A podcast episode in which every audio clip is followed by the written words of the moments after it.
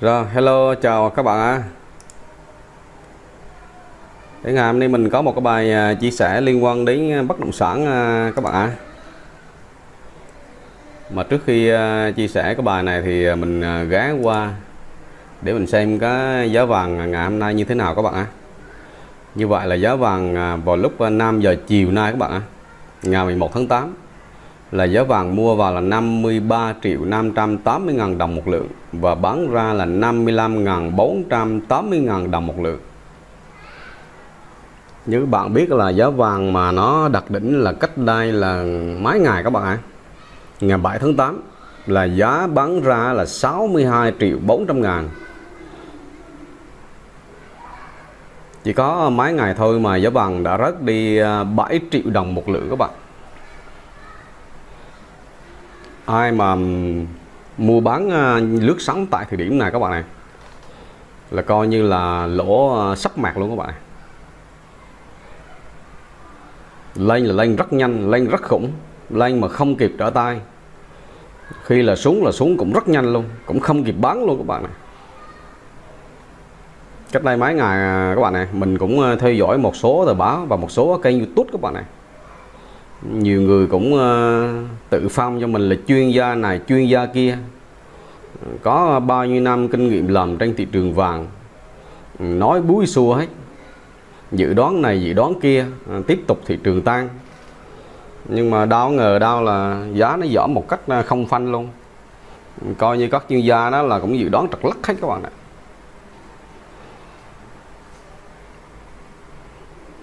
Cho nên là các bạn đi đầu tư, thứ nhất là các bạn phải có kiến thức, thứ hai là phải thẩm định nhiều thông tin, chứ cũng khó nghe được mà chuyên gia nào các bạn ạ.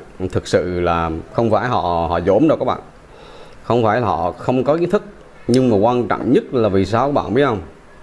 Cái xu hướng thị trường nó tăng hay giảm là nó phụ thuộc vào nhiều yếu tố, mà những yếu tố đó là có khi là các chuyên gia của chúng ta là không nắm hết thông tin. Ví dụ như mình nói các bạn, giá vàng lên xuống là nó hoàn toàn phụ thuộc vào cái nền kinh tế, thì cái nớ nó đi lại rất là nhiều rồi, nhưng còn nhiều yếu tố nữa nó tác động đến cái nguồn cung và cái nguồn cầu. Ví dụ như là một ngày á, thì quỹ đầu tư người ta bán ra, người ta mua vào như thế nào thì chúng ta làm sao mà đoán biết được. Hay là những cái quốc gia mà nó trữ lượng vàng rất là nhiều, ví dụ như Ấn Độ, như Nga, Trung Quốc, hay là một số quỹ đầu tư khác các bạn ạ, người ta mua, người ta bán vàng như thế nào á, thì nó nằm trong ý định của họ. Có việc đó là có khi là mình làm sao mình nắm được. Cùng một ngày cái đùng người ta bán vàng ra là coi như vàng nó hạ liền các bạn. Còn trong một ngày đó người ta mua vào một số lượng vàng rất lớn á, thì vàng sẽ tăng lên. Cho nên là có những thông tin đó nó, nó nằm ngoài cái cái cái dự đoán của các chuyên gia. Cho nên người ta dự đoán trật là cũng chuyện bình thường thôi. Các bạn cũng đừng có, nhiều lúc mà mình đọc lên YouTube các bạn không, khi những cái kênh anh này nói như thế nào các bạn này, dự đoán xu hướng cái nọ, có khi là ngày mai máu trật lắc hết đấy. Là nhiều khi các bạn vào các bạn comment, mình thấy nhiều lúc nó cũng rất là tiêu cực. Cho nên mình khuyên các bạn á, không có ai tài giỏi ra, đầu tư một cái lĩnh vực nào nó cũng có những rủi ro nhất định của hắn các bạn. Trong một cái trò chơi các bạn này, nếu các bạn đánh mười trận mà các bạn thắng bảy trận, mà các bạn thua ba trận, là coi như là các bạn là người chiến thắng rồi. Chứ cũng không có ông tướng nào mà tài giỏi mà đánh trăm trận trăm thắng đâu các bạn ạ. À, chẳng qua là vì lý thuyết thôi. Đầu tư ở thị trường vàng đây nó cũng gặp rất là nhiều rủi ro các bạn. Rồi ngày hôm nay mình đi vào cái bài của mình các bạn ạ. À, như các bạn biết thì kênh bất động sản là một trong những kênh đầu tư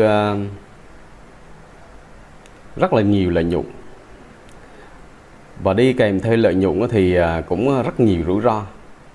Nhiều người làm giàu từ bất động sản các bạn ạ, nhưng nhiều người phá sản cũng từ bất động sản, chứ không ai thành công hết đâu các bạn ạ. Những người mà các bạn thấy họ thành công đó, đó là những người nổi trội nhất, đó là những người giỏi nhất mà các bạn thường thấy hàng ngày. Còn những người mà chết, những người mà không tồn tại á, có số nó nhiều lắm các bạn, số nó có khi là chín mươi đến chín mươi lăm phần trăm lận, số nó các bạn không nhìn thấy. Để các bạn biết một điều rằng đầu tư bất động sản là một cái ngành rất là rủi ro, tuy lợi nhuận rất là cao Mình ở đây mình liệt kê cái đầu tư bất động sản nó rủi ro là gồm những cái gì các bạn. Ví dụ như về cái rủi ro về pháp lý các bạn này.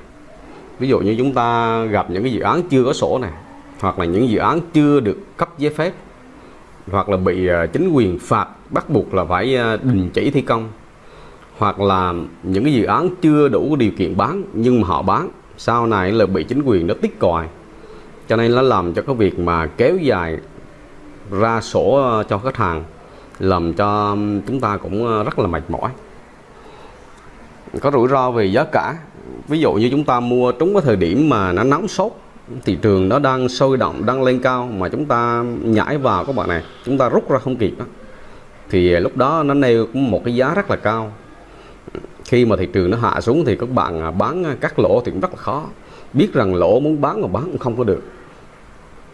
Hoặc là chúng ta đi gặp bị những cái người môi giới, những người cò, người ta không có tâm huyết với nghề nghiệp. Họ xem khách hàng như là những cái đối tượng để mà họ lừa đảo. Cho nên họ mà lừa chúng ta để chúng ta mất tiền. Họ môi giới cho chúng ta bán đất trúng vào những cái vùng bị quy hoạch, hay là đất bị tranh chấp, hoặc là đất không chính chủ, hoặc là mua những cái khu đất mà bị lỗi phong thủy.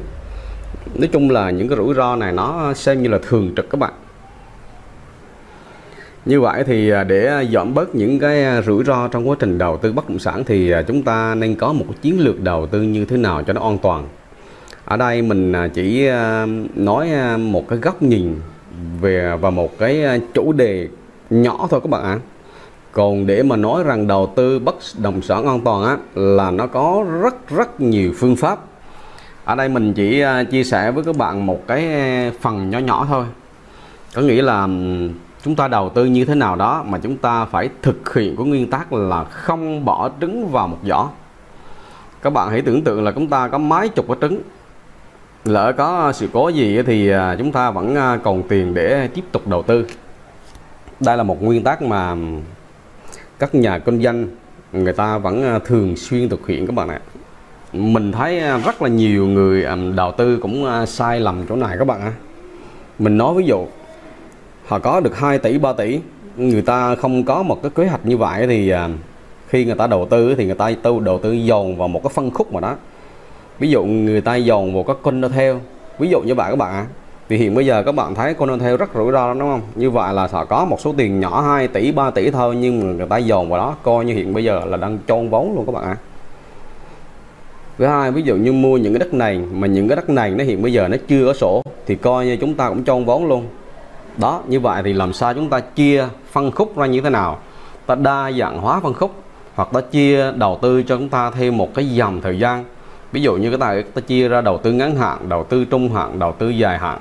Và mỗi cái và mỗi cái trung hạn, ngắn hạn, dài hạn như vậy thì nó phù hợp với một cái phân khúc nào, để làm sao ta chia số tiền chúng chúng ta ra nhiều cái giỏ, để có một cái sự cố gì á thì ta vẫn còn tiền để chúng ta tiếp tục đầu tư và chiến đấu lâu dài. Mình nói các bạn, trong quân sự cũng rất các bạn này, trước khi đánh trận nào thì người ta cũng có những cái lực lượng tiền phương, và phía sau đó là có những cái đội quân dự bị các bạn ấy. Lỡ mà tiền phương mà có việc gì thì có cái đội quân dự bị để người ta tiếp tục người ta tiếp ứng, hoặc là người ta mở đường rút chạy. Có những trận đánh mà nói các bạn ấy, là phải rút chạy, chứ còn các bạn mà cố gắng các bạn đánh lấy được ấy, là có khi là tan nát, là thua cục luôn các bạn ạ. Lúc đó là có khi là mất luôn cả cả quân đội luôn các bạn. Và trong binh pháp Tôn Tử là các bạn biết ba mươi sáu kế, là kế ba mươi sáu là kế gì các bạn biết không? Là kế bỏ chạy đó các bạn này. Bỏ chạy để làm gì các bạn? Các bạn đừng nghĩ là bỏ chạy là là, là thua cục ngay, hoàn toàn không phải như vậy các bạn ạ. Nếu lực lượng ta yếu thì ta bỏ chạy là để mục đích là bảo tồn lực lượng, và sau này thời gian ta khôi phục lại, sau đó ta quay lại ta đánh tiếp. Thì đây là một hình thức nó cũng nên nói như vậy các bạn này. Lỡ chúng ta đầu tư mà nó sai lầm, nó bể một hai cái giỏ thì ta vẫn còn một cái giỏ này để ta tiếp tục ta tái đầu tư trở lại. Còn chúng ta đầu tư vào đây á, lỡ bể ầm phát là coi như chúng ta tiêu vong luôn. Có cái ý chỗ này như các bạn này các bạn. Rồi bây giờ ngày hôm nay mình sẽ tập trung vào cái chủ đề này các bạn. Bây giờ chia như thế nào đây? Thứ nhất là chúng ta chia nhỏ ra ba ra ba cái hạn kỳ các bạn ạ. Thứ nhất là chúng ta đầu tư ngắn hạn. Đầu tư ngắn hạn thì chúng ta hiểu đó là một cái khoản đầu tư thời gian dưới một năm. Thì cái tính chất đầu tư ngắn hạn là gì các bạn? Đó là chúng ta mua đi bán lại thường xuyên một cái bất động sản trong một cái thời gian ngắn, mà mục đích là chúng ta đạt được một cái lợi nhuận kỳ vọng nào đó. Mục đích của cái việc đầu tư ngắn hạn này là để chúng ta tạo ra một cái dòng tiền để chúng ta đảm bảo cuộc sống chi tiêu hàng tháng cho chúng ta. Như các bạn biết đó thì cuộc sống thì ai cũng cần tiền. Những người cán bộ công chức viên chức hoặc là người ta đang làm một cái ngành nghề gì đó thì sau một tháng thì họ lãnh được một cái khoản tiền lương. Thì chúng ta là những người làm bất động sản tự do thì chúng ta phải có những cái dòng tiền, cái dòng tiền đó xem như là trả lương hàng tháng cho chúng ta. Như vậy thì chúng ta phải có một cái khoản đầu tư ngắn hạn. Cái khoản này mục đích là để tạo ra cái dòng tiền để cho chúng ta chi tiêu hàng tháng các bạn. Và cái cái đầu tư ngắn hạn này là nó có thời gian ngắn thôi các bạn. Cho nên là chúng ta nên tập trung vào cái dòng bất động sản có tính thanh khoản cao. Có nghĩa là mình mua một cái bất động sản như thế nào đó mà phải mua nhanh bán nhanh các bạn. Và mình quay cái vòng vốn là càng nhanh càng nhiều là càng tốt. Mà để mình giải thích cho các bạn biết là cái vòng quay của một cái dòng tiền như thế nào các bạn này. Ví dụ như các bạn có ba tỷ à. Nếu như các bạn đầu tư một cái bất động sản á, không có lợi nhiều các bạn á, chỉ cần lời năm mươi, bảy mươi triệu là các bạn bán đi á, là các bạn tiếp tục các bạn đầu tư tiếp. Như vậy trong vòng một năm các bạn mua đi bán lại năm lần như vậy á, thì các bạn lấy năm bằng năm là các bạn đạt được hai trăm năm mươi triệu. Sau khi trừ hết các chi phí là các bạn lời hai trăm năm mươi triệu. Mình nói ví dụ như vậy. Thì cái tiền này coi như là cái tiền trả lương cho các bạn mà ạ. Đó. Còn tất nhiên quá trình các bạn đi đầu tư thương lượng được cái giá tốt thì tất nhiên là cái lợi nhuận này sẽ cao hơn các bạn. Khi các bạn đã xác định đầu tư ngắn hạn thì chúng ta cố gắng quay cái vòng đi càng nhanh càng nhiều càng tốt các bạn. Chứ các bạn đừng để một cái bất động sản mà nó ngâm quá lao á, thì có khi chúng ta là đánh lỡ mất cơ hội để mua một cái bất động sản tốt hơn. Rồi như thế nào bây giờ là chọn bất động sản có tính thanh khoản cao là như thế nào? Thứ nhất đó là bất động sản phải có sổ hồng sổ đỏ các bạn ạ. Không có sổ hồng sổ đỏ là các bạn là không, các bạn bán lại được đâu, coi như các bạn chết vốn luôn á. Thứ hai là các bạn chọn những cái nhà mặt phố hoặc là những cái nhà nơi tập trung dân cư đông đúc, những cái nơi mà buôn bán được các bạn này. Còn nếu như các bạn mua nhà kiệt thì các bạn chọn những cái bất động sản ở một cái kiệt to, làm sao mà cho đủ lớn để mà ô tô đi được các bạn ạ. Còn trường hợp mà các bạn mua kiệt nhỏ thì vui lòng các bạn khuyến mại thêm để anh lái xe, anh học thêm một số một số chiêu nữa mà anh đi hai bánh giống như anh này các bạn nè. Cái này mình nói đùa cho vui vậy thôi mà không hiểu vì sao xe nào mà đưa hai bánh với dưới hai bánh trời mình cũng không hiểu được. Những cái đất mà đông kiệt thì các bạn nên nhớ là không có nên mua cuối kiệt các bạn ạ. Là bị lỗi phong thủy các bạn. Không nên mua kiệt quá nhỏ. Chọn những cái nhà vị trí mà có cái sự thông thoáng, sạch sẽ, chỗ đó làm an ninh tốt. Nếu gần những cái trường hợp này nọ đấy thì càng tốt. Tuy là ở kiệt nhưng mà phải cố gắng chọn một cái bất động sản cho tốt các bạn. Sau này các bạn thanh khoản mới được. Còn không thì các bạn mua những cái bất động sản mà bị lỗi phong thủy mà nói các bạn là cực kỳ khó bán luôn. Cho dù các bạn bán rẻ cũng rất là khó bán. Đặc biệt là khi thị trường mà nó đang trầm lắng nên là cực kỳ khó luôn các bạn ạ. À. Là có khả năng bị chôn vốn rất là cao các bạn. Các bạn có hiểu có tính thanh khoản nghĩa là mình phải mua đi bán lại thật nhanh. Có nghĩa là mình cần lên bán liền rất nhanh các bạn ạ. À. Tính thanh khoản cao là nó nằm ở chỗ này các bạn ạ. À. Muốn như vậy thì mình phải mình phải chọn những yếu tố này là phải luật tuyệt đối các bạn ạ. À. Tuy giá nó hơi cao một tí mình bán lại rất là dễ các bạn. Còn các bạn hôm rã mà các bạn chọn những cái vị trí đất không đẹp hoặc là đất nó bị uh, có vấn đề bị tranh chấp thì coi như là các bạn cũng xong đời luôn các bạn. Như vậy là thay vì các bạn đầu tư ngắn hạn là chuyển luôn qua đầu tư dài hạn luôn đó. Còn uh, nếu đất dự án thì như thế nào? Nếu đất dự án thì uh, chúng ta hãy chọn những dự án nào mà có cái hạ tầng giao thông tốt các bạn ạ. Cái dự án đó cái dân cư cũng khá là đông rồi. vị trí phải đẹp, đường phải thông. Có tiền thì mua lô gáp thì càng tốt, mà không đủ tiền mua lô gáp thì mua những cái lô gần gần lô gáp, những cái đất gần công viên, gần trường học, gần những cái shop house, gần siêu thị, gần sông. Nó tốt lại là gần những cái tiện ích mà nó ở có sẵn ở trong một cái khu đô thị đó các bạn, hoặc là nó gần gần dự án. Nó nông na là các bạn hiểu là như vậy, thì có việc mà buôn bán lại thì nó sẽ dễ dàng hơn. Tại vì khi các bạn bán là các bạn bán là cái người tiêu dùng cuối cùng á, thì họ lúc nào họ cũng tìm những cái bất động sản tốt. Những bất động sản tốt thì nó sẽ bán nhanh hơn các bạn ạ. À. Và chúng ta lưu ý là chúng ta đi đầu tư á, là chúng ta phải tránh những cái lô đất mà bị lỗ phong thủy. Đất này các bạn ạ, à, trong khu đô thị và trong khu dân cư các bạn ạ, à, vẫn có những cái là nhà thờ các bạn. Cho nên các bạn mà hết sức tránh ra các bạn. Nhà thờ tập nè, những cái lô đất dính cống nè, dính trụ nè, gần cái nơi sản xuất kinh doanh nè, gần cái gara ô tô nè, gần cái nơi mà nó khả năng mà ra nó bụi bặm, không khí ô nhiễm, cái nơi mà bị ngập nước ô nhiễm, là các bạn là cũng nên tránh ra là không có mua. Khi các bạn mua vào đó thì khi các bạn bán lại là các bạn bị những chủ nhà người ta ép giá các bạn ạ. À. Mà nói các bạn dính cống dính trụ thì nó cũng không có gì lớn đấy các bạn ạ. À. Khi thị trường sốt lên thì ai cũng nhả vào mua ồ ào không sao cả. Nhưng mà khi thị trường trầm láng, mình nói các bạn dính trụ cống nên mình nói các bạn là ép mình cho được các bạn này, ép mình mất tiền nhiều lắm các bạn này. Rồi chúng ta cần một số tiền bao nhiêu? Theo mình ví dụ như là bạn có mười đồng thì bạn trích ra từ năm mươi đến sáu mươi đồng để các bạn đầu tư vào ngắn hạn. Cái này nó mang tính chất tương đối thôi các bạn ạ. À. Các bạn có thể năm mươi, năm mươi lăm, sáu mươi hoặc là một cái tỷ lệ nào đó. Nó các bạn cảm thấy điều đó nó nó phù hợp với cái đường lối kinh doanh của các bạn. Như các bạn biết thì đầu tư ngắn hạn thường là lợi nhuận không có cao, cho nên là chúng ta cố gắng quay vòng nhanh càng tốt, và đặc biệt là chúng ta phải bảo toàn vốn các bạn ạ. Rồi chúng ta chia ra một đoạn nữa là đầu tư trung hạn. Đầu tư trung hạn có nghĩa là thời gian trên một năm đến dưới ba năm, hoặc là trên trên ba năm tí các bạn ạ. À. Có khi là năm năm. Cái mục đích đầu tư trung hạn đây là tìm kiếm lợi nhuận các bạn. Nó khác với đầu tư ngắn hạn các bạn ạ. À. Như các bạn biết là một cái bất động sản là nó tăng theo thời gian.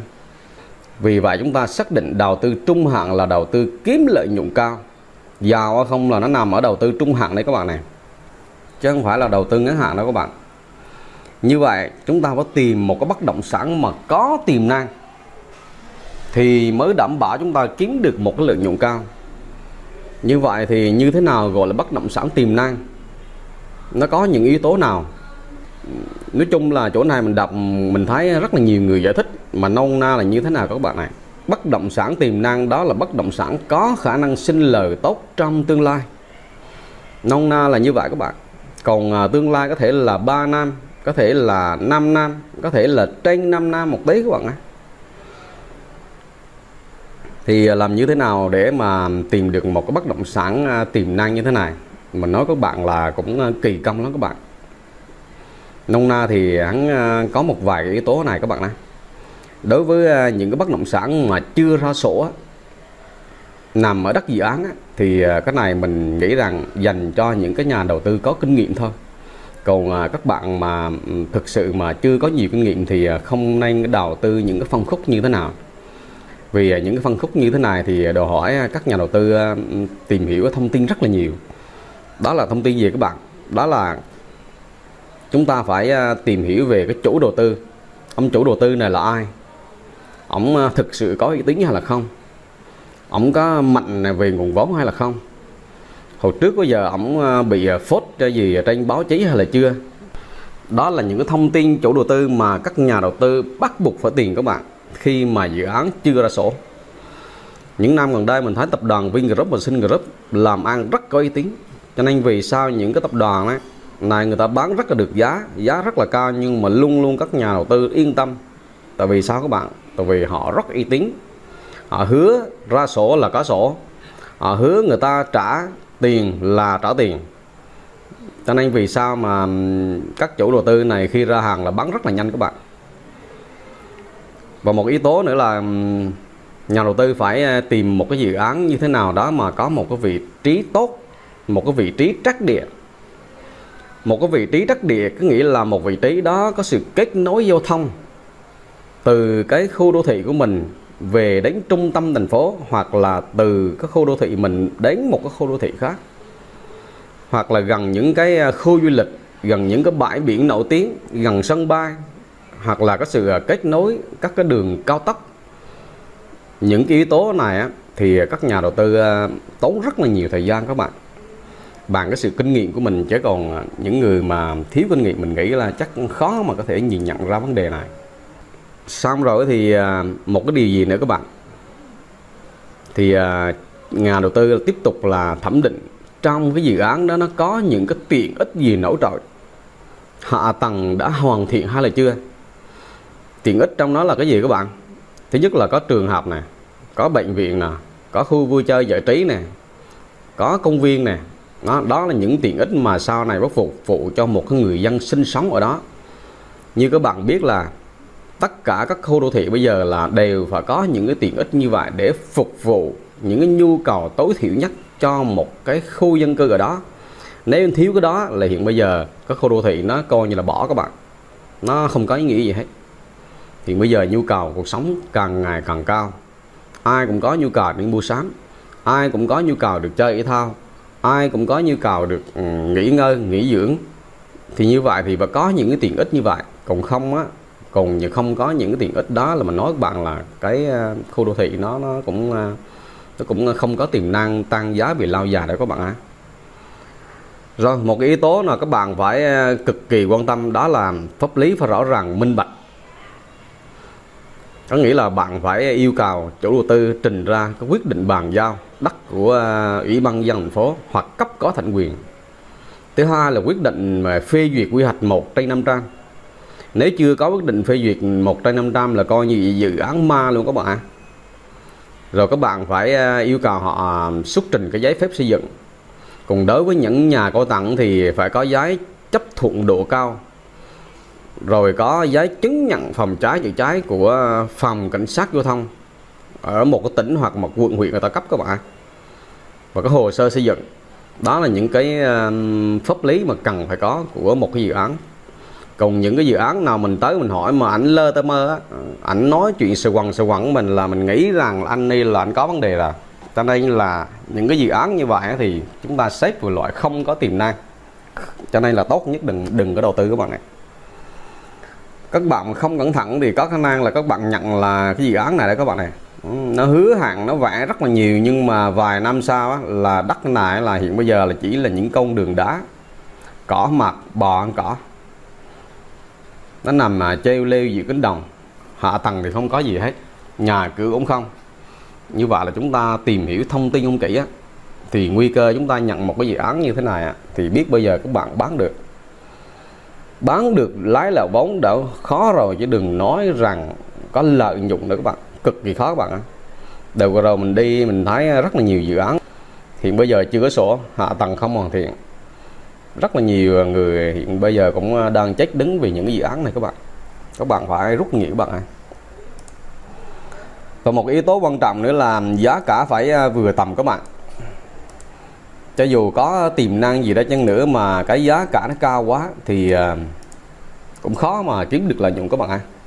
Còn về phân phối số tiền đầu tư thì mình nghĩ tầm tầm cỡ ba mươi đến ba mươi lăm phần trăm trên tổng số tiền của mình là vừa.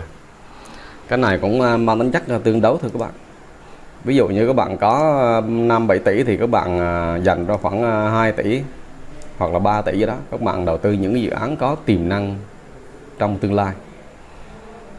Còn tầm tầm cỡ ba bốn tỷ gì đó các bạn cứ xoay tròn xoay tròn coi như là nguồn vốn ngắn hạn của chúng ta. Rồi mình dẫn chứng cho các bạn là một số dự án trong thời gian vừa qua là nó thực sự tiềm năng như thế nào các bạn ạ. Như các bạn biết là năm hai nghìn mười lăm, mười sáu, mười bảy thì có rất là nhiều dự án đã thực sự giải sóng các bạn. Năm hai nghìn không trăm mười tám như các bạn biết á, trong khi Quốc hội mà đang bàn thông qua luật đơn vị hành chính gọi luật đặc khu á, của Văn Đồn, Bắc Văn Phan và Phú Quốc á, là thực tế ở ngoài hiện trường mình nói các bạn là đất nó sốt, nó sôi như lửa, ý nước sôi có một khác gì đó các bạn ạ. Mình có cảm giác là bao nhiêu nguồn lực của đất nước này đều chảy về ba cái khu vực này các bạn, đặc biệt là Phú Quốc các bạn. Thời điểm này là các bạn về Phú Quốc là nó giống như một cái, cái chợ đó, đi đâu đâu người ta cũng bàn về bất động sản hết, đi đâu cũng nói về tiền, về lợi nhuận, và báo chí thì tung hô lên rất là nhiều. Người ta nói rằng trong một tương lai không xa là Phú Quốc sẽ trở thành một cái hòn ngọc, một một cái nơi mà có thể là so sánh với Bali của Indonesia, rồi có thể là so sánh với một số cái nơi mà du lịch nổi tiếng của Thái Lan. Mà nói các bạn là họ nói hơi quá đó các bạn, họ nói để người ta làm cho cái thị trường nó sôi động lên thôi, để người ta bán hàng, người ta đãi hàng đi cho các bạn ấy. Chứ làm sao Phú Quốc là bàn Bali có một, một số khu du lịch của Thái Lan được các bạn. Còn xa và rất xa các bạn ấy. Mặc dù mình có tiềm năng nhưng mà họ đã đầu tư cái đây là đã mấy mươi năm rồi, mình mới chưa là cái gì hết, hạ tầng thì còn miên miên man man, chưa gì mà đất đã lên trời rồi. Họ là lót ổ đóng đại bàng, mình là chưa lót ổ mà đất đã tan kiểu ni lên thôi, chứ đại bàng mồ tới nữa các bạn nghĩ đi. Nhưng mình nói các bạn á, các nhà đầu tư á, Việt Nam cũng không đó các bạn ạ. Trước khi mà cái luật này mà bàn đến tao quốc hội, trước đó là có thông tin rồi các bạn. Có nghĩa là mà người ta về đây người ta người ta lót ổ hết rồi các bạn ạ. Như vậy là trúng cái thời điểm mà quốc hội của bạn cái này á, là người ta đã bán một cái giá lên trời rồi các bạn. Các bạn tin là các bạn vào báo các bạn đàm là có những lô đất người ta mua lúc đó là chỉ tám trăm triệu mà thôi các bạn ạ. Nhưng mà khi thị trường sốt năm hai nghìn không trăm mười tám là mình người ta bán được tới mười tám tỷ các bạn. Các bạn thấy một số tiền khổng lồ. Điều này để mình nói các bạn á, những cái vùng đất tiềm năng á là phải đi trước, phải có cái tầm nhìn xa rộng rộng thì mới thấy được các bạn. Còn không á, là chúng ta không thấy là rất là khó để làm giàu được các bạn ạ. Thời gian vừa qua các bạn biết này, mới manh nha là dự án Long Thành đâu á, Cào Cát Lái á, đường cao tốc, sân bay Phú Cát Bình Định á, là các nhà đầu tư người ta về đây người ta đã mua, người ta thu gom đất hết rồi các bạn. Khi mà những cái dự án này thực sự triển khai á, là nó tạo nên một cái cơn sốt. Như vậy là người ta bán rất rất nhiều lợi nhuận làm chỗ này các bạn ạ. Đó, cho nên đầu tư là phải có chiến lược và có tầm nhìn cho nó các bạn, chứ không hề đơn giản đâu. Mình thực sự mà nói là mình cũng chưa đủ tầm đó các bạn ạ. Mình thấy nhiều người người ta rất là giỏi các bạn. Đó là một bài học cho mình các bạn. Mình thấy nhiều anh chị thành công cho nên mình chia sẻ cho các bạn như vậy đó. Rồi, còn đối với các bạn mà chưa đủ tầm như vậy thì như thế nào? Có cách vẫn làm được các bạn, cũng không sao cả. Mình chưa đủ tầm thì từ từ, mình học hỏi thì từ từ mình lên thôi. Không ai mà tự nhiên lớn lên là, là, là đi chạy được đâu. Cái gì cũng phải có thời gian từ từ. Nếu đúng cho chắc ăn thì chúng ta phải mua đất dự án mà đã ra sổ rồi. Và chúng ta mua những cái nơi, những cái địa phương nào mà nó có khả năng tăng giá. Và đặc biệt là chúng ta nên mua tại thời điểm mà giá đã hạ nhiệt rồi các bạn ạ. Còn thời điểm mà nó đang sốt giá thì tốt nhất là đừng mua. Các bạn mua thì cũng chẳng khác gì các bạn chôn vốn ra. Đầu tư dài hạn là các bạn phải ngắm một cái thị trường A nào đó, nó có tiềm năng nhưng mà giá hiện bây giờ đang hạ là các bạn nhảy vào các bạn mua. Vậy cái vị trí tiềm năng đó là như thế nào? Hồi nãy mình nói rồi, bây giờ mình nhắc lại, đó là vị trí có vị trí tốt, có vị trí địa lý tốt các bạn ạ. Quy hoạch là trong tương lai là có xây dựng hạ tầng giao thông này, có cầu, có cảng, có khu công nghiệp. Đó là những cái, cái, cái, cái tiềm năng mà những cái thông tin là các bạn tìm từ đâu? Những thông tin là, là các bạn phải đi lên báo chí các bạn tìm, và quan trọng nhất là các bạn phải đi thực tế các bạn. Đầu tư bất động sản là đôi chân và xuống hiện trường. Còn các bạn không đi xuống hiện trường á, là mình nghĩ là sẽ các bạn khó mà tìm được một cái bất động sản vừa ý ra á. Thậm chí là các bạn phải đi nhiều và rất nhiều, đi nhiều nơi, thậm chí một nơi các bạn đi nhiều lần như vậy, đi tất cả thời gian, đi mùa mưa, mùa hè, mùa nắng, ngày đây như các bạn có đi thì họ mai đâu các bạn có đánh giá được tiềm năng quá. Còn không thì các bạn nghe những anh môi giới á, thì có khi nghe chiều thôi, họ thì cũng tốt thôi chứ họ không có xấu. trong những người môi giới thì có những người rất là tốt, họ giới thiệu chúng ta nhắc nhiều thông tin rất là bổ ích. Nhưng mà dù với giàu thì chúng ta cũng phải thẩm định, chúng ta không nghe ai hết các bạn ạ. Như bạn biết là những cái tập đoàn như Vingroup, Sun Group á, trước khi người ta đào tư khu vực nào á, là người ta rải quân, người ta âm thầm, người ta thu gom đất ở đó các bạn. Người ta thu gom đất á, thì đứng tên cá nhân, nhưng mà sau đi bán, sau khi ra công chứng rồi thì người ta chuyển về để đất lại công ty.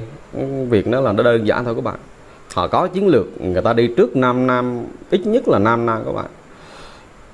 Cho nên là khi mà các bạn nghe mà công bố dự án của Vingroup, Sun Group rồi ấy, thì dường như người ta mua được tám mươi phần trăm đất rồi. Lúc đó người dân cũng ngạn ngửa thôi chứ đâu làm được gì đâu. Đó, họ khôn lanh nữa đó. Cho nên mình nói bạn lúc nào người dân cũng chịu thiệt hết trơn á. Ảnh ở trong cái rừng U Minh, ở vùng quê các bạn biết rồi, Nam khi Mười Họa, thái chiếc xe chạy qua. Làm gì mà ở trong quê nghe được tiền tỷ là nghe khó rồi các bạn. Bữa nay có người về trả một tỷ, hai tỷ, không mua thì nó trả lây nữa. Tự nhiên là Thái nó mừng liền các bạn. Cho nên bán đất, bán rừng, bán ruộng, bán vườn, cầm số tiền đó cũng mua sắm, cũng làm nhà chút đỉnh ở cho nó phơi phả. Sau bao nhiêu năm lao động cực nhọc, bây giờ có một cái nguồn tiền một cục như vậy thì để giống như dưỡng già các bạn. Thôi thì cũng đành bỏ hết tất cả lại sau lưng. Có được đồng nào thì hưởng thụ được ngày đó. Còn đất cát thì chắc là cũng phải để lại cho các những cái tập đoàn để người ta làm thôi, chứ còn cũng, cũng khó mà giữ lại vì lao già đó các bạn. Rồi, đầu tư dài hạn thì chúng ta phải tính một cái tầm nhìn là trên năm năm á. Cái yêu cầu này khá là cao các bạn. Đó là chúng ta phải có một cái tầm nhìn về quy hoạch của một thành phố hoặc một cái địa phương nào đó, hoặc một cái địa điểm mà chúng ta dự định đầu tư. Ở đây thì chúng ta dành một số tiền cũng ít thôi các bạn, tầm tầm cỡ từ mười đến hai mươi phần trăm trên tổng số tiền mà số vốn mà chúng ta hiện có. Thì để cho cái vùng đất có tiềm năng mà có khả năng về lâu về dài mà nó trở thành một cái vùng đất mà mà đã ra tiền cho chúng ta, thì đối tượng chúng ta mua là đất vùng ven. Mình nghĩ là chỉ mua đất vùng ven thôi các bạn. Đó là đất nông thôn có triển vọng trong tương lai các bạn ạ. Và đặc biệt là chúng ta cũng phải ưu tiên mua đất có sổ các bạn.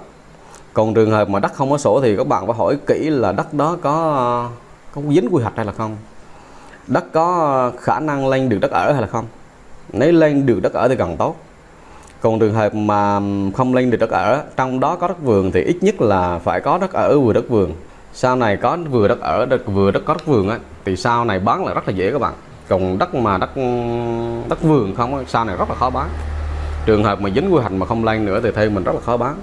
Cho nên cho dù đầu tư dài hạn nhưng mà yếu tố an toàn là vẫn trên hết các bạn ạ. Đầu tư dài hạn thì có một số tiền bỏ ra nó ít nhất trong ba cái ba cái loại này, nhưng mà nó cũng có nhiều cái rất là hay các bạn. Nếu chúng ta trúng thì có khi chúng ta trúng đậm các bạn. Mà nếu thua thì cũng chưa chắc gì chúng ta thua. Cùng lắm thì có khi chúng ta bán về về vốn. Còn nếu biết đâu được năm năm, mười năm nữa có một cái dự án nó chạy qua đất của ta, hoặc có một ông A, ông B, ông C rồi đó, một cái tập đoàn nó nó về cái vùng nó nó đầu tư, là tự nhiên đất chúng ta nó có giá liền các bạn. Các bạn tin là các bạn có thể là đầu tư năm trăm triệu, nhưng năm năm sau các bạn có khi các bạn kiếm năm tỷ. Có những người trúng những cái, cái vị trí như vậy các bạn, chứ không phải không có đâu các bạn. Các bạn lên các bạn đọc báo là các bạn sẽ thấy. Mà thực sự nhiều người là như vậy các bạn, chứ không phải là là hiếm đâu. Họ có một cái tầm nhìn tới mức như vậy các bạn. Đi đầu tư bất động sản mà các bạn không có tầm nhìn là các bạn chỉ đủ ăn thôi, chứ các bạn không không giàu được đâu. Giàu là từ cái đầu tư dài hạn và cái đầu tư trung hạn các bạn. Và một cái nguyên tắc đầu tư dài hạn đó là chúng ta mua vào quanh chúng đi, chúng ta đừng quan tâm tới nó này. Chúng ta bỏ năm trăm, một tỷ gì đó coi như là của để dành. Mất thì không có mất, mà trúng thì trúng lớn. Cho nên là các bạn cứ yên tâm. Đặc biệt là hiện bây giờ đất nông thôn, đất vùng quê hiện bây giờ mình nói các bạn cũng cũng không rẻ đâu các bạn à. Mình đọc lên báo mình thấy như thế nào các bạn ạ? Những người Hà Nội bây giờ người ta có xu hướng là mua đất vùng những cái tỉnh mà gần gần với Hà Nội các bạn á. Ví dụ như người ta mua Vĩnh Phúc hay là một số tỉnh thành nào đó. Đặc biệt những cái tỉnh đó là phải có những kết nối hạ tầng giao thông tốt với thành phố Hà Nội. Bây giờ người ta mua về đó, người ta đầu tư, người ta mua căn ngàn mét vuông, người ta làm nhà cái kiểu như dạng giống như là nhà vườn các bạn này, rất là đẹp các bạn. Có thể là một năm người ta về vài lần đó, người ta nghỉ dưỡng thôi. Đó là một hình thức đầu tư. Thích thì người ta ở, còn không thích thì người ta bán lại. Nói tóm lại, chúng ta phải phân kỳ ra ba cái giỏ. Ba cái giỏ này có sự cố gì thì ba cái giỏ này nó không mất cùng một lúc đâu các bạn ạ. Trừ cái trường hợp mà nó có một sự cố gì mà biến cố xảy ra vô cùng nghiêm trọng đi. Chứ còn mình đã chia ra như thế này, bỏ ra ba cái giỏ khác nhau thì làm sao bể được các bạn. Là ông bể này thì có kia ông bù lại, nó tóm tá nó tóm lại như vậy các bạn ạ. Đi đầu tư cái gì thì cũng phải có nguyên tắc của hắn các bạn, chứ không có nguyên tắc là không có được. Thứ nhất là chúng ta phải an toàn về pháp lý. Thứ hai là chúng ta phải có tầm nhìn về quy hoạch. Thứ ba là phải có tư duy đầu tư dài hạn. Cái này mình nhắc lại các bạn là phải có tư duy đầu tư dài hạn các bạn ạ. Thường thường như thế này các bạn này.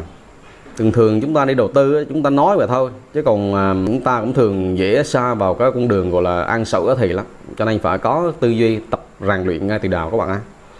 Cái thứ tư là các bạn phải kiên định và có tính kỷ luật. Kiên định là gì? Kiên định là các bạn có ai có nói dông nói dài, ai có nói gì để chăng nữa nhưng bạn phải kiên định đúng y như vậy. Chúng ta chia ra ba phần là chúng ta đã chia ba phần. Chúng ta đầu tư chỗ nào, có những tiêu chí gì để chọn một cái vị trí như vậy là các bạn phải kiên định như vậy. Ví dụ có những cái bất động sản mà các bạn đầu tư dài hạn tính năm năm mà bây giờ nó năm năm rồi mà nó chưa có gì hết thì các bạn cứ kiên định.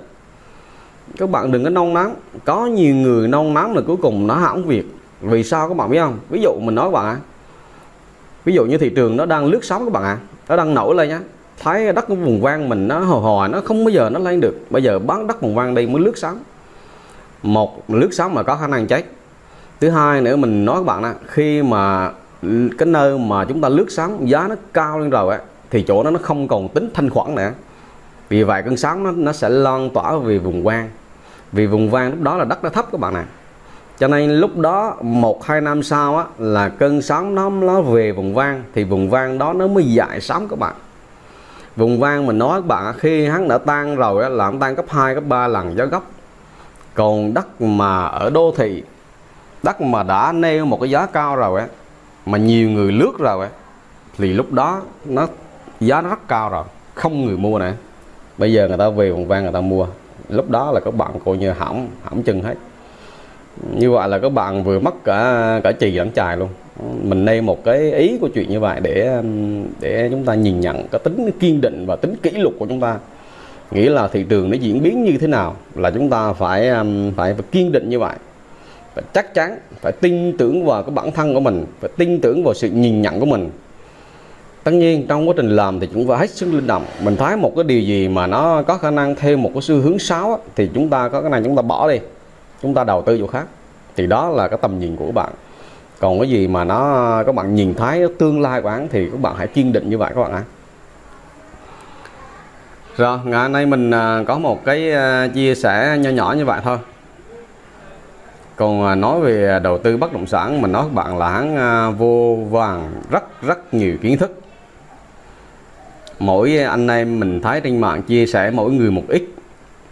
uhm, Học được cái chỗ nào thì học các bạn này, xem được chỗ nào thì xem. Mình cũng vậy thôi. Mình xem một clip của tất cả các anh em, các cái bài mà chia sẻ thì mình học có một phần trăm thôi là mình cũng đáng để học các bạn. Bởi mình rất là trân trọng, mình rất là quý những cái bài của tất cả những anh em mà đưa lên mạng các bạn ạ. Có khi nói mười cái đúng một cái thôi, nhưng mình vẫn phải học. Còn mười cái kia có khả năng là nó chưa đúng trong hiện tại, nhưng mà trong tương lai đúng. Cho nên là cũng không ai nói trước đâu các bạn này. Có khi là những thiên tài người ta nói, có khi chúng ta không có hiểu đâu. Rồi mình hy vọng là một cái bài của mình ngày hôm nay thì có một chút gì nhỏ nhỏ đó để cho các bạn tham khảo thôi. Còn trong quá trình làm thì các bạn phải hết sức linh động và tham khảo rất là nhiều ý kiến của bậc đàn anh đi trước, những bậc tiền bối đã thành công trong cuộc sống thì chúng ta nên học hỏi. Mình nghĩ rằng một cái bài của mình thì sẽ xứng đáng để chia sẻ cho một số anh em mới đi vào nghề, những anh em mà chân ướt chân ráo, hoặc là những anh em nào còn thiếu kinh nghiệm. Còn những lão bậc tiền bối, những anh em, những các anh các chị đã thành công rồi thì mình nghĩ cái bài này nó nó trở nên quá thừa. Tại vì các anh các chị đã thành công có nghĩa là đã thực hành những cái nguyên tắc như thế này rồi. Nếu có một ngày nào đó được gặp gỡ, giao lưu để học hỏi thì mình rất là trân trọng. Rồi, ngày hôm nay mình có vài ý như vậy thôi. Bye bye, chào các bạn ạ. À. Các bạn nhớ đăng ký kênh giúp mình nhé. Bye bye, chào các bạn.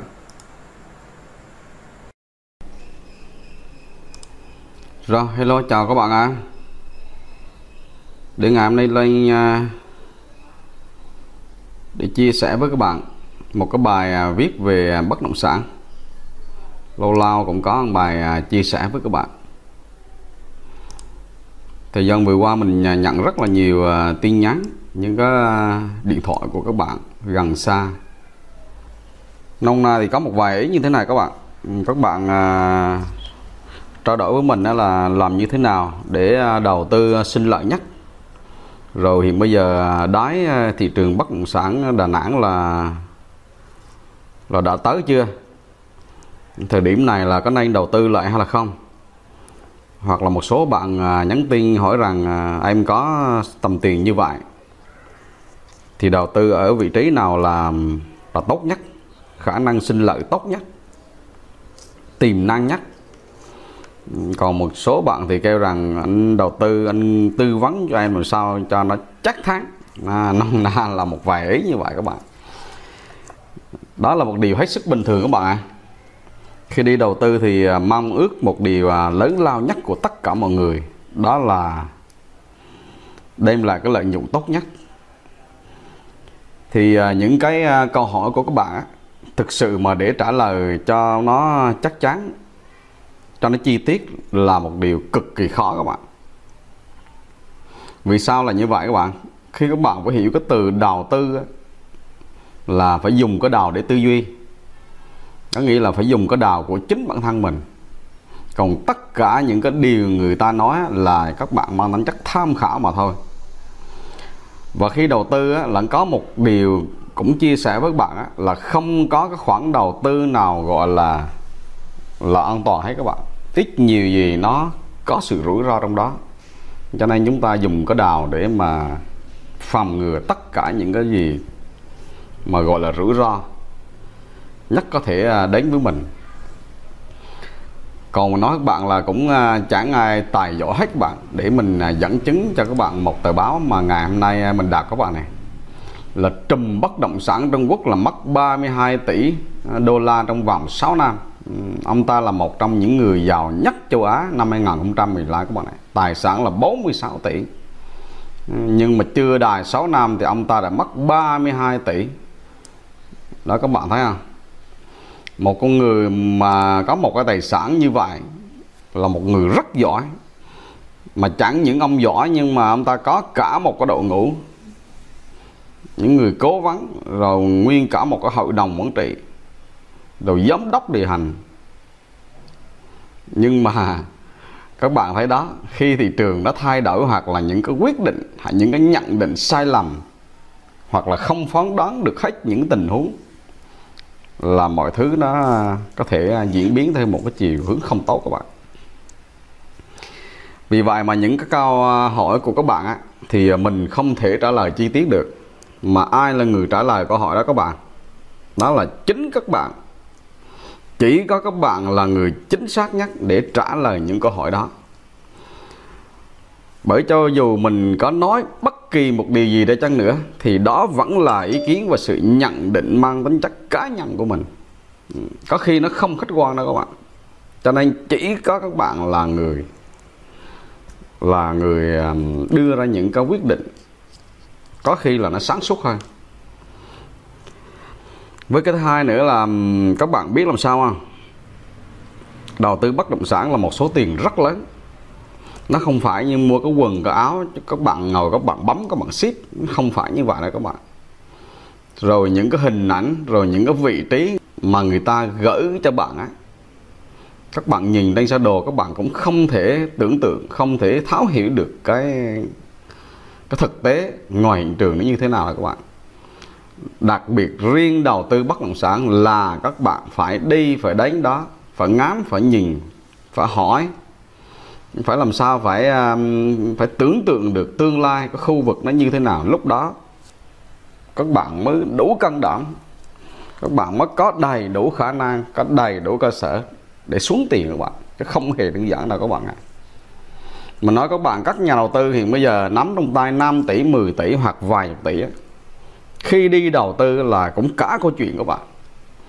Người nắm một tỷ ấy, thì cũng đau đào, mà người nắm mười tỷ cũng đau đào các bạn. Người nắm hai mươi tỷ, năm mươi tỷ thì cũng đau đào. Mỗi người có một cách đau đào khác nhau các bạn. Mục tiêu nó khác nhau. Các bạn có một tỷ thì các bạn mong muốn cái đầu tư bất động sản nào vừa vừa thôi. Nhưng mà có người năm tỷ, mười tỷ thì mục tiêu người ta lớn hơn. Mục tiêu lớn là cũng phải suy nghĩ rất là nhiều các bạn. Chứ còn có năm mươi tỷ thì đầu tư đất một tỷ, hai tỷ thì cũng quá dễ đi. Các bạn hãy hiểu là như vậy. Ví dụ như các bạn có một tỷ thì các bạn đầu tư đất một trăm, hai trăm thì nó không có việc gì suy nghĩ, nó quá đơn giản. Nhưng vì có một tỷ nhưng mà các bạn mong muốn đầu tư một cái bất động sản tỷ rưỡi, hai tỷ, hoặc là cái bất động sản nào một tỷ thôi, nhưng mà tương lai nó có khả năng nó lên được nhân hai, nhân ba. Đó là một câu chuyện cũng khá đau đầu các bạn. Thôi những bạn mà hỏi với mình như vậy thì mình trả lời như vậy thôi. Còn à, các bạn à, cố gắng hãy à, bước cái chân đi. Phải đi các bạn, đi càng nhiều càng tốt. Mình thấy anh em ngồi Bác rất là hay các bạn. Họ ở ngồi Bác, họ ở Hà Nội, họ ở, họ ở Bắc Ninh, người ta ở Hải Phòng. Người ta xem cái kênh của mình á, rồi người ta điện thoại mình, rồi người ta chịu khó, người ta vào đây các bạn. Đó, đây đều tình đầu tư là phải như vậy các bạn. Còn mình thấy một số anh em ở chính ở Đà Nẵng mình đây các bạn này, rồi ở Quảng Nam đây cũng rất là gần các bạn ạ. Nhưng mà lúc nào cũng điện hỏi anh ơi, bạn ơi, đầu tư ở đâu là, là hợp lý nhất.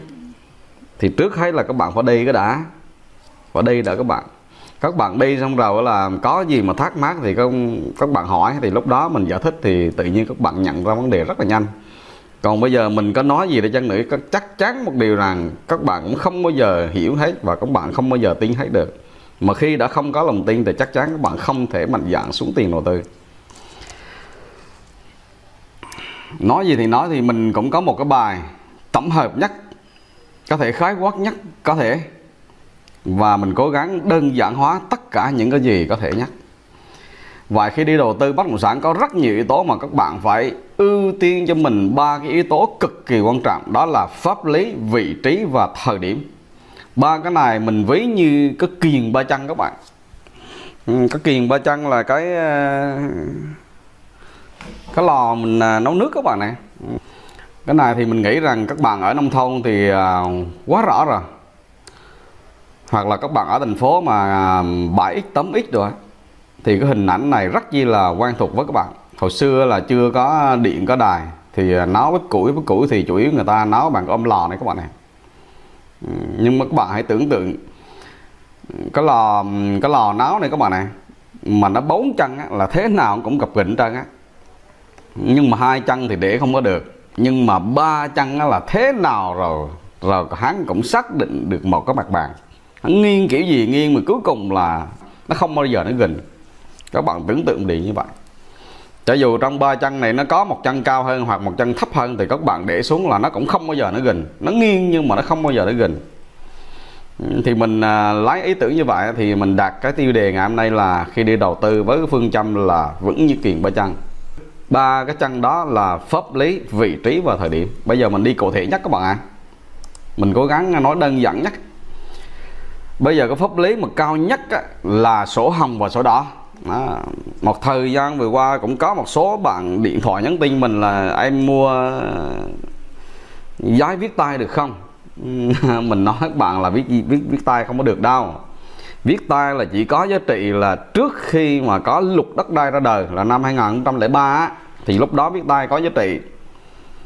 Còn bây giờ là theo quy định mới nhất kể cả luật dân sự và luật kinh doanh bất động sản và luật đất đai á, là phải ra công chứng. Ừ, các bạn phải nhớ điều như vậy. Còn không có công chứng á, là sau này có người bán, các bạn mới làm thấy giá đất lên á, là người ta đưa ra tòa, người ta kiểm ngược lại, là lúc đó là tòa tuyên án là cái hợp đồng giữa mình với, với người kia là vô hiệu.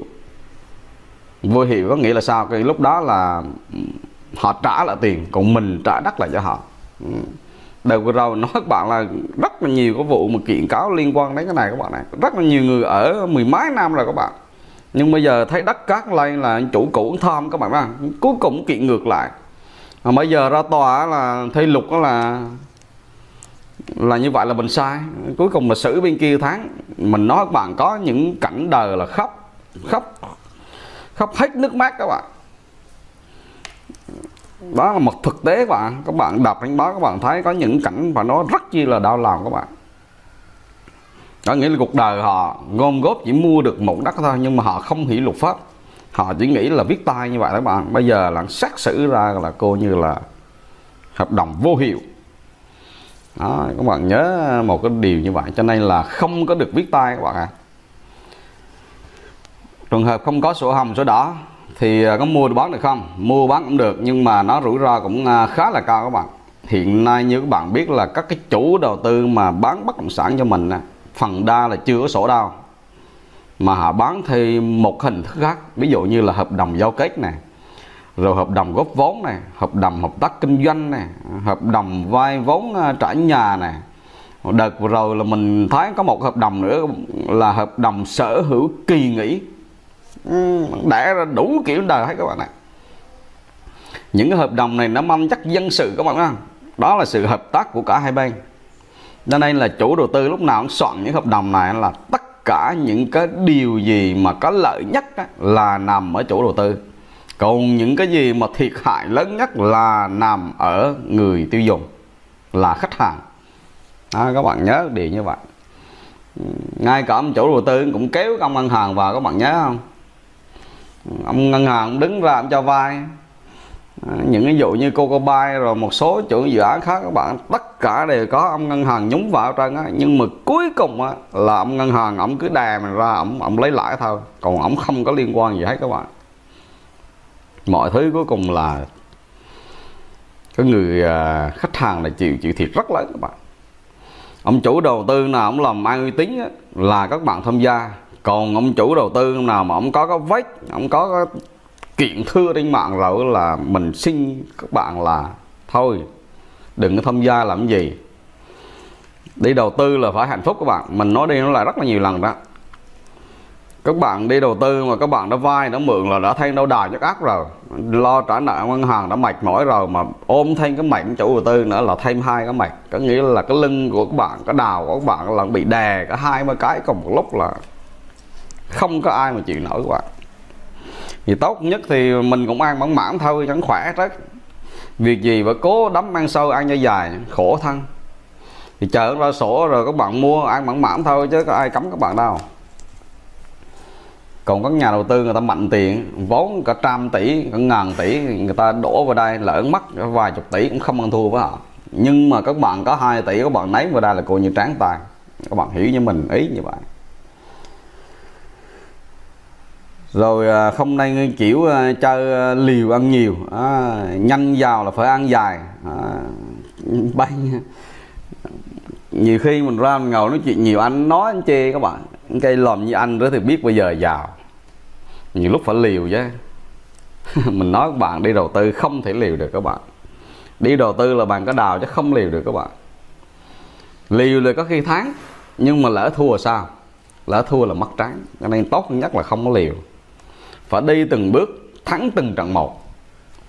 Các bạn nhớ trận Điện Biên Phủ không? Hồi đó mà ông Võ Nguyên Giáp mình á, mà không thay đổi mà cách đánh là mình nói các bạn là thua chắc luôn, thua trăm phần trăm luôn các bạn. Nhờ thay đổi cái, cái, cái phương châm đánh đánh nhanh thắng nhanh, là chuyển sang phương châm là đánh chắc tiếng chắc. Mà, mà nói các bạn là đánh năm mươi sáu ngày đêm, các bạn thấy dễ sợ. Năm mươi sáu ngày đêm chứ đâu phải là là đơn giản đâu các bạn. Ở Đà Nẵng thì cũng có một cái tình trạng là mua bằng giấy tay, là gọi là giấy tờ ba lá các bạn nè. Giấy tờ ba lá là giấy tờ mà nộp thuế sử dụng đất, hoặc là giấy của phường nó xác nhận, của xã nó xác nhận là ông này có cái nhà, có cái đất, hiện bây giờ cũng đang đóng thuế. Ở thì không sao hết các bạn, có khi ở cũng chẳng ai chuyện cáo ra. Nhưng mà khi đền bù giải tỏa đồ thì cũng quyền lợi cũng cũng bị ảnh hưởng rất là nhiều. Các bạn cũng không mua không bán được. Rồi mua cũng sang tay sang qua lại thôi, chứ còn nói về pháp lý là chưa ai công nhận cái đất cái đất của bạn đâu. Không kiện cáo thì các bạn ở vô tư, nhưng mà có kiện cáo là rất là mệt mỏi. Ở Đà Nẵng mình cũng có cái rất là hay các bạn. Cho dù các bạn ở một trên mảnh đất mà không có giấy tờ gì để chăng nữa, sau này nhà nước có đụng đến các bạn giải tỏa là các bạn vẫn được đền bù một lô đất. Đà Nẵng có cái hay như vậy các bạn. Tại vì Đà Nẵng thực hiện phương châm là năm không ba có, trong đó có một cái là có nhà ở và có việc làm, cho nên bắt buộc là phải bố trí đất lại cho người dân. Rồi cái thứ hai là vị trí. Vị trí là cực kỳ quan trọng các bạn. Ở thì ở trong kiệt, trong hẻm, trong gì cũng được hết, nhưng mà khi đi đầu tư là phải nhớ đến vị trí. Vị trí tốt, vị trí đẹp, sau này thanh khoản tốt. Mục đích của chúng ta đầu tư là có tính thanh khoản. Như vậy là để có một cái bất động sản tốt, tương lai lợi nhuận cao, thanh khoản tốt là phải chọn những vị trí. Ông bà ta thường nói là nhất cận thị, nhị cận giang, tam cận lộ. Cao đó hiện bây giờ nó vẫn đúng các bạn. Cho nên các bạn vẫn là luôn luôn nhớ cái cao thần chú này mà khi đi mua bất động sản. Đất là gần sông gần biển, thứ nhất là nó mát mẻ, nó thoáng đãng. Thứ hai nữa là ở đó có khả năng là phát triển được du lịch. Cho nên vì sao mà đất gần sông gần biển lúc nào nó cũng đắt giá hơn. Sông với biển ở Đà Nẵng mình nói các bạn là đụng vô là tiền không tiền. Biển bây giờ là ví dụ à, biển Ân Thượng này, à, rồi biển Mỹ Khê này, biển Mỹ An này, biển Phạm Văn Đồng này, những cái biển đó là mới đi đụng vào là đất trong kiệt mà phải năm tỷ các bạn. Còn mà đất đường nhựa là bề bề lắm, nó đi phải tám tỷ đến mười tỷ. Còn cái loại tranh mười tỷ là rất là nhiều các bạn. Thứ ba nữa là các bạn chọn những cái nơi mà có mật độ dân cư đông đúc, khả năng buôn bán tốt. Ở đâu có dân thì ở đó có sự sống, và đó tạo ra dòng tiền. Cho dù các bạn mua một đất ở quê, nhưng mà ở quê đó có mật độ dân cư đông đúc thì cái việc buôn bán nó thuận tiện, thì ở đó đất nó vẫn có giá hơn các bạn ở trong một cái kiệt cái hẻm.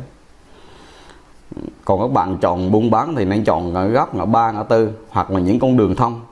Con đường thông của nó các bạn là khi đi đi đầu tư bất động sản những cái khu đô thị á, các bạn để ý những con đường mà nó cắt ngang cắt dọc rồi á, là các bạn phải chọn những con đường nào nó thông suốt nhất. Còn những con đường nào mà nó không thông á, nó bị kẹp giữa hai con đường á, là con đường nó có khi là giá cả các bạn bán lại rất là khó. Giá khi nó tăng là nó không tăng nhanh bằng các bạn mua con đường thông. Hôm nay các bạn chọn những con đường thông các bạn mua là giá tốt, thanh khoản tốt hơn. Một ý nữa là các bạn chọn mua những cái bất động sản mà nó gần trường học, rồi gần bệnh viện, khu công nghiệp, cơ quan công quyền. Ví dụ như trường học là chọn những cái trường đại học, vì nơi đó là có sinh viên đi học này, các bạn có thể là buôn bán hoặc là cho thuê. Bệnh viện thì như các bạn biết là nơi đó là người nhà bệnh nhân người ta nghỉ ngơi, hoặc là các bạn có thể là mở những cái hoài buôn bán. Khu công nghiệp thì liên quan đến công nhân, công nhân người ta về người ta ở người ta sinh hoạt thì nó tạo ra dòng tiền. Cơ quan công quyền thì chủ yếu là thuận tiện về cái việc mà để xử lý công việc giấy tờ. Nó những cái nơi đó là nó giá cả lúc nào nó tốt hơn những vị trí khác. Còn những khu du lịch thì các bạn chú ý là những cái phố đêm này, phố đi bộ này. Hồi xưa những cái phố đó nó chưa mang cái tay này là giá nó, nó khác các bạn. Nhưng mà sau khi chọn cái khu đó là một phố đêm hoặc phố đi bộ là giá nó tăng gấp đôi các bạn. Như cái phố đêm của mình là phố Ân Thượng này, hoặc là phố ở đường Trần Hưng Đạo đó. Hồi xưa giá đã cao rồi, nhưng mà sau khi thành phố chọn những cái khu phố đó làm phố đêm, phố đi bộ làm nó các bạn, giá nó tăng lên nữa các bạn. Thậm chí nó tăng gấp đôi luôn các bạn ạ. À. Còn các bạn lưu ý, nếu như mà không đầu tư những cái vị trí như vậy thì đầu tư những con con đường á, thì lưu ý là chọn những con đường liên thôn này, liên xã, liên huyện, liên tỉnh. Những con đường mà nó đi từ vị trí này qua cái vị trí khác thì các bạn chọn những con đường như vậy. Ví dụ như các bạn ở nông thôn thì chọn những con đường liên thôn, chứ đừng có chọn những con đường nó vào thêm cái kiệt hai bá kiệt nữa là không có đây. Tuy giá nó rẻ hơn, có khi giá từ đó đến con đường liên thôn có khi nó lệch nhau cỡ vài chục triệu thôi các bạn. Nhưng mà các bạn nhớ là các bạn chọn những con đường lớn, con đường liên thôn á, là sau này các bạn bán được hơn. Tại vì sau này các bạn buôn bán nó sẽ dễ hơn. Rồi đó là nói về vị trí các bạn ạ. À. Còn nhiều ý nữa mà nông na là mình nói những cái gì ý chính nhất thôi. Còn các bạn bổ sung thêm. Rồi có kiền có chân thứ ba nữa đó là thời điểm các bạn. Thời điểm là cực kỳ quan trọng các bạn. Giả dụ các bạn chọn vị trí tốt, các bạn có pháp lý tốt nhưng mà mua trật thời điểm là vẫn chết như thường. Muốn mà chọn thời điểm tốt là các bạn phải có những định hướng rõ ràng và không được tham lam. Vì khi các bạn tham lam là các bạn, các bạn mất đi các cơ hội để chốt lời. Cái thời điểm cực kỳ quan trọng các bạn. Ví dụ như các bạn mà vào sớm quá là có khi chúng ta chờ quá lâu, cái vốn chúng ta kẹt rất là lâu. Ví dụ như các bạn nghe một cái thông tin phát triển một khu đô thị ở đó, hoặc là nghe người ta xây dựng cầu, nghe người ta mở đường, có khả năng là điều đó là sự thật các bạn. Nhưng mà chúng ta vào sớm quá rồi những cái quy hoạch nó còn điều chỉnh, rồi nhà nước chưa bố trí được vốn, là cái thời gian thi công nó kéo dài rất là lâu các bạn. Có những quy hoạch là treo rất là lâu các bạn. Mình nói các bạn cào các lá là tính ra là mấy chục năm rồi, các bạn tưởng tượng là như vậy. Mà từ mấy chục năm trở lại đây mình nói các bạn là tăng biết bao nhiêu là đợt rồi. Cái lần đại học Đà Nẵng mình nói các bạn là là hai mươi năm, hai quy hoạch hai mươi năm rồi, bữa nay mình thấy cũng mới rục rịch thôi chứ cũng chưa ăn thua gì hết các bạn. Các bạn liên hệ địa phương các bạn, có những quy hoạch nó bạn treo rất là lâu, người dân cũng rất là khổ sở vì cái quy hoạch treo này các bạn ấy. Mà các bạn chẳng may sau khi nghe thông tin mà những cơn sốt nó nhảy vào, cũng giống như đợt vừa rồi Hấn Quảng các bạn nhớ không? Cứ mình cứ tin là một ngày nào đó là có khả năng là có sân bay đi, nhưng mà cái đoạn đường nó còn rất dài các bạn. Có khi là hai mươi mấy năm mới có một cái sân bay. Như vậy thì các bạn nhảy vào thời điểm nào mình nghĩ rằng xác suất chết rất là cao. Hoặc là chúng ta vào trễ quá thì cũng không có lợi các bạn, tại vì giá lúc đó đã quá cao rồi. Nhiều bạn muốn cho mọi thứ cho nó nó rõ ràng hơn, mọi thứ cho nó ổn định hơn, mọi thứ cho nó tốt hơn, cho nó ok hơn, cho nó an toàn hơn thì lúc đó giá nó cao mất rồi. Ví dụ như một khu đô thị là các bạn mua là khi mà nó đang thi công hạ tầng thì các bạn mua thì có lời. Còn khi nào mà đường nó xong rồi, điện nó xong rồi, lề đường nó đã làm sao hết rồi, rồi điện nước đầy đủ rồi, dân về ở đông đúc rồi, lúc đó các bạn mua là mục đích để ở thôi chứ còn không còn tính chất đầu tư nữa. Tại vì nó không còn có lời nữa các bạn. Còn bán là bán khi nào? Bán là khi các bạn bán khi thị trường nó sôi động. Thứ hai là các bạn bán khi nó đạt được cái lợi nhuận mà các bạn đã đặt ra mục tiêu ngay từ ban đầu. Ví dụ các bạn đưa ra mục tiêu là trong vòng một năm hoặc hai năm bất động sản là nó tăng ba mươi phần trăm là các bạn bán, thì cái đoạn đó là các bạn phải bán. Nhiều người là khi nó tăng giá đúng y kỳ vọng của mình nhưng vẫn không chịu bán các bạn. Đó là khi thị trường nó sôi động, là lúc đó tâm trí các bạn nó sao lãng, các bạn không có đủ dũng khí để đưa ra một quyết định bán. Rất là nhiều người bỏ lỡ cơ hội các bạn. Bây giờ là cứ ngờ của tiếc hồi thôi. Đó là chuyện bình thường các bạn ạ. À. Mình sẵn sàng chia sẻ với các bạn những cái cảm xúc như vậy. Trong khi thị trường nó sôi động, một ngày mà giá nó lên hai ba giá hoặc là nó lên năm chục trăm triệu, làm sao có thể đưa ra một quyết định dũng cảm như vậy, rất khó các bạn. Chỉ có những người mà chủ động được cuộc chơi thì họ mới làm được cái việc đó. Còn tất cả chúng ta là các nhà đầu tư cá nhân, chúng ta chưa trải qua những cái cơn sốt của thị trường á, đưa ra một quyết định như vậy là một điều không phải dễ dàng đâu các bạn. Còn mua là mua khi nào các bạn? Mua là mua khi thị trường nó đang trầm lắng. Ví dụ như thời điểm nào bây giờ là đáng để nay mua các bạn. Nhiều người hiện bây giờ cũng đang rất là chần chừ. Điều đó cũng rất là dễ hiểu thôi các bạn. Tại vì họ cũng thấy một điều rằng vẫn chưa yên tâm lắm, dịch bệnh đồ vẫn chưa có được kiểm soát, rồi khách du lịch cũng chưa quay lại, rồi nền kinh tế của chúng ta phát triển nó chưa có ổn định, nó chưa có chắc chắn, cho nên người ta cũng đang rất là lo ngại. Nhưng mà chính các nhà đầu tư á, là mình nói các bạn, các nhà đầu tư tay to các bạn, chính cái thời điểm này là họ cực kỳ đi sang bất động sản các bạn. Mà những người nào mà nói các bạn, họ làm âm thầm lặng lẽ, người ta không nói cho ai biết hết các bạn. Họ cứ đi âm thầm người ta gom. Tại vì người ta biết thế nào rồi á, thị trường nó có những cái quy luật quán. Sau cái thời kỳ trầm lắng là sẽ đến thời kỳ ấm dần và sẽ trở lại những cơn sốt. Giống như tất cả cái chu kỳ của nền kinh tế không khác gì hết các bạn. Và cũng từng thể loại mà chúng ta vào ra trong lúc các bạn ạ. Ví dụ như là có những cái thông tin á, là thường thường lên một cơn sốt. Cái thứ hai là công bố quy hoạch á, thì lúc đó nó lại lên một cơn sốt nữa. Thì sau khi công bố rồi làm các những cái thủ tục này nọ, rồi sau đó bắt khởi công công trình. Từ khi công bố cho đến khởi công có khi là một đoạn rất là dài các bạn. Cái đoạn dài đó có khả năng nó kéo dài quá thì cái thị trường có khả năng nó là đau xuống lại các bạn. Đau miết đau hòi cho đến khi một ngày nào nó dừng lại và có thông tin khởi công công trình là hắn lại dựng đứng lại. Các bạn nhớ dự án gì của Bến An gì ở Thanh Hóa không? Đợt vừa rồi đang báo các bạn nè. Cái dự án này là do của chủ đầu tư cũ có đây rất là lâu rồi các bạn. Cũng công bố tỉnh cũng làm hoành tráng lắm. Thời kỳ nó cũng dựng lên nó sốt cũng ảo kia đó các bạn. Rồi sau đó là nó chết mua cũng bốn năm năm rồi. Bây giờ là nghe nói là tập đoàn là Vingroup đã mua lại dự án đó. Nó triển khai là đổ vào đây là mấy ngàn tỷ nè. Sau khi công bố tin này thôi là đất ở đó là hẳn là sốt lên. Nói các bạn để ý những cái cơn sốt là như vậy. Và sau khi khởi công thi công một thời gian nữa thì sau khi đưa vào sử dụng thì đất nó lại lên nhịp nữa. Và sau đó là sẽ quay trở về cái cái cái, cái khai thác dòng tiền. Thì lúc, lúc đó cái bất động sản nó không còn lên bao nhiêu nữa các bạn. Nó lên nó lên rất đề, nó lên rất chậm. Rồi ngày hôm nay mình có một cái bài nhỏ chia sẻ như vậy thôi. Mình cũng cố gắng nói vắn tắt nhất có thể các bạn.